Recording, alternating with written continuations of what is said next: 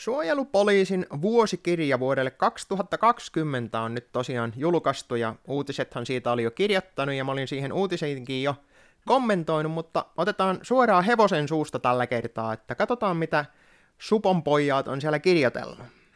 Ensimmäiseksi tässä on tämän Pelttarin oma mielipide asiasta, ja täytyy sanoa, että mä pidän tästä yhtä kohtaa erittäin mielenkiintoisena, missä tosiaan kerrotaan, että nämä uudet säännökset, lait, mitä nyt saatiin Suomessa voimaan, niin ne on mahdollistanut nyt tämän suojelupoliisin toiminnan tässä nykyisessä mittakaavassaan ja nykyisillä keinoilla. On äh, erittäin tärkeää suojelupoliisille, että kaikki toimet tehdään lain nimissä. Ja tämä kohta onkin jännä, että jos sä teet lain, mikä ennen olisi ollut hyvinkin laitonta, mutta nyt kun se onkin laillista, niin nyt onkin kaikki hyvin.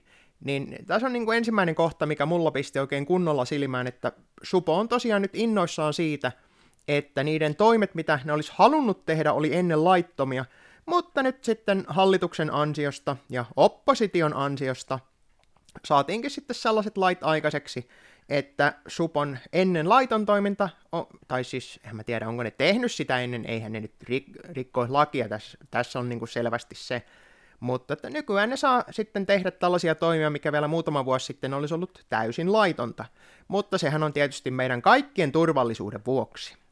No, jatketaan. Täällä on, seuraavaksi puhutaan islamistisesta terrorismista, mikä on Suomessa suuri ongelma, tai ei ole suuri ongelma, koska sen mittakaavaa ei missään kohtaa kerrota.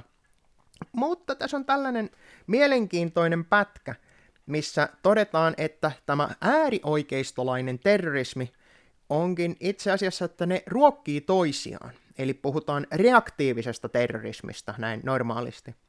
Eli kun sulla tulee islamistisia terroristeja päästetään maahan, niin kansa lähtee sitä vastaan sitten tappelemaan, ja tätä kutsutaan sitten äärioikeistolaiseksi terrorismiksi. Mutta jos tämä suojelupoliisi olisi tehnyt työnsä silloin, kun näitä ruvettiin päästämään näitä terroristia maahan, niin Suomeen ei olisi syntynyt mitään äärioikeistolaista terrorismia.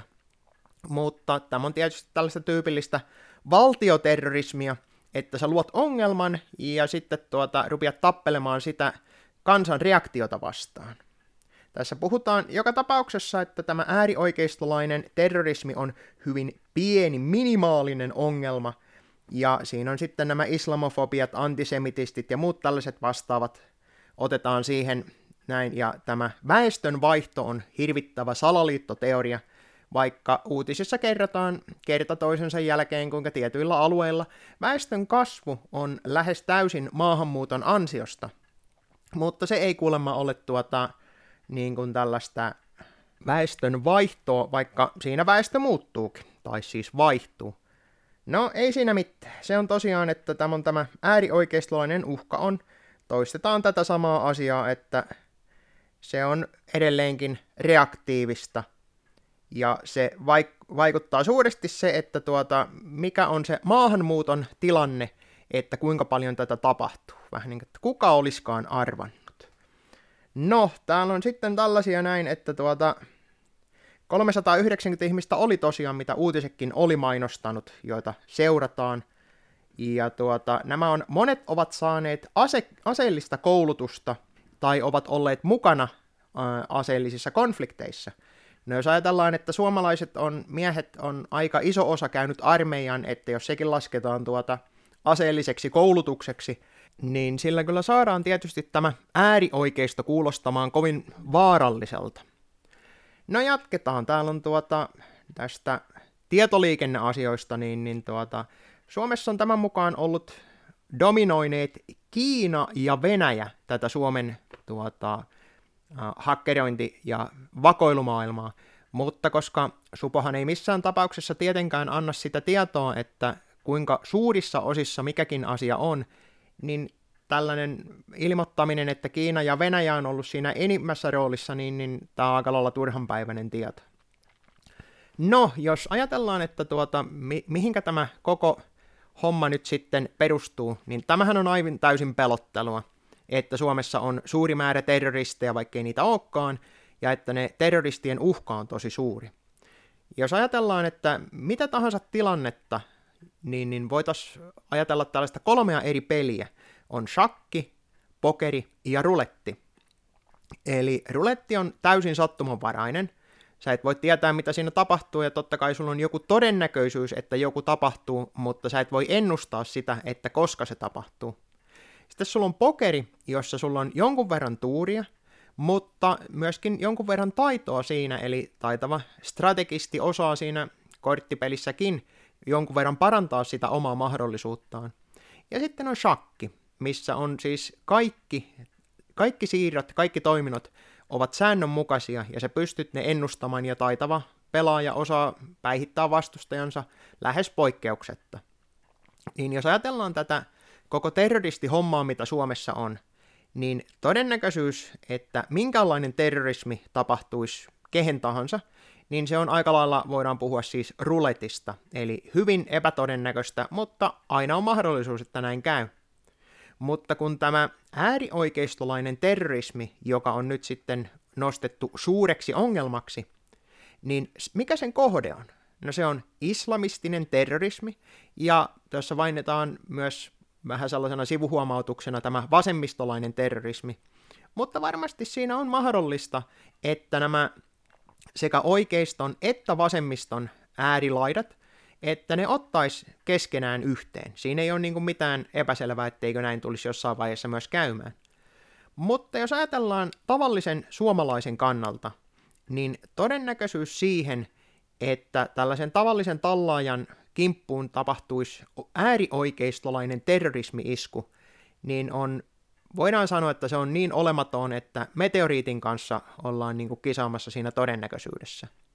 Äärivasemmistolaisten kanssa ehkä vähän todennäköisempi, mutta edelleenkin hyvin pieni mahdollisuus.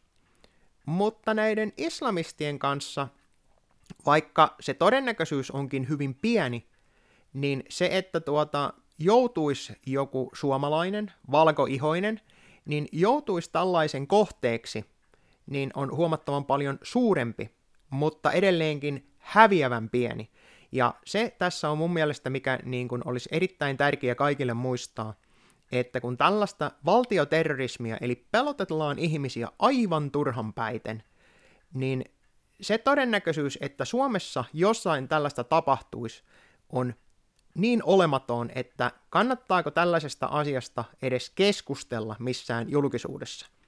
Kyllä se on hyvä homma, että meillä on poliisi, joka vahtii näitä terroristeja, kun kerran tehtiin tällainen päätös, että päästettiin ne ensinnäkin maahan, mikä oli aika lailla älytön.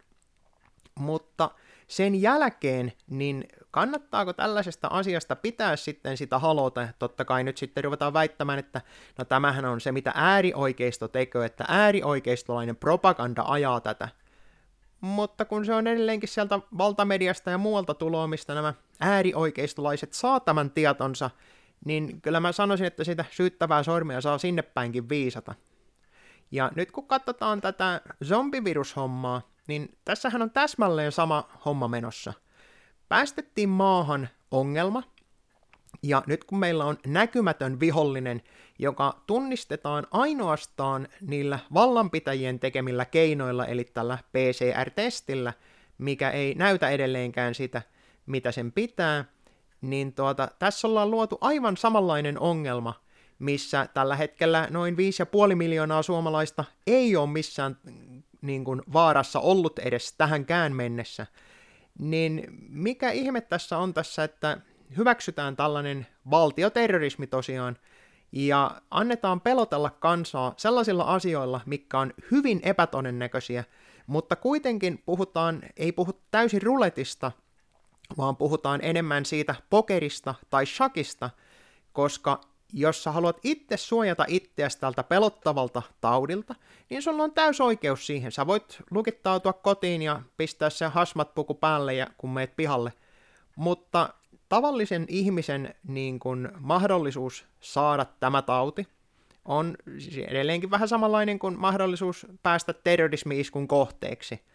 Todennäköisempää on, että jää auton alle tai jotakin muuta tällaista pahaa tapahtuu, että kun näitä lukuja ei suhteuteta millään tavalla mihinkään, niin saadaan aikaiseksi tällaista ylimääräistä pelottelua, mutta sepä se on se, mitä vallanpitäjät on aina osanneet tehdä.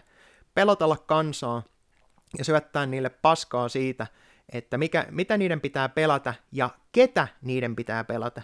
Että se onkin tässä nyt sekä tässä terrorismihommassa, mitä Supo tuossa puhuu, kun että mikä tässä zombivirushommassa on, että ketä sun pitäisi pelätä ja kuinka suuri riski on tosiaan sellainen ihminen, joka tulee kadulla vastaan ja sillä ei ole maskia esimerkiksi, niin se täyttäisi olevan niin, että sitä pitäisi pelata vähintään yhtä paljon kuin että se saattaisi olla joku äärioikeiston terroristi, tai sitten niin, että kun sä näet maahanmuuttajan, niin sä pelkäät, että se onkin joku terroristi. Ja tällainen ongelma, kun on luotu, niin mä en tiedä millä sitä pystyisi oikeasti ruveta ratkaisemaan, koska selvästikään minkäänlaista mielenkiintoa siihen, että lähdettäisiin etsimään niitä oikeita terroristeja sieltä, niin kuin mitä pelätään, ja kun näitä äärioikeistolaisia terroristia ei tarvittisi sen jälkeen, kun se olisi ne tuota, islamistiset terroristit ajanut pois täältä maasta, niin se äärioikeistolainen reaktiivinen terrorismi, niin se katoaisi siinä samalla. Mutta tällaisista asioista ei jostain kumman syystä ole mediassa ainakaan puhuttu yhtään mitään.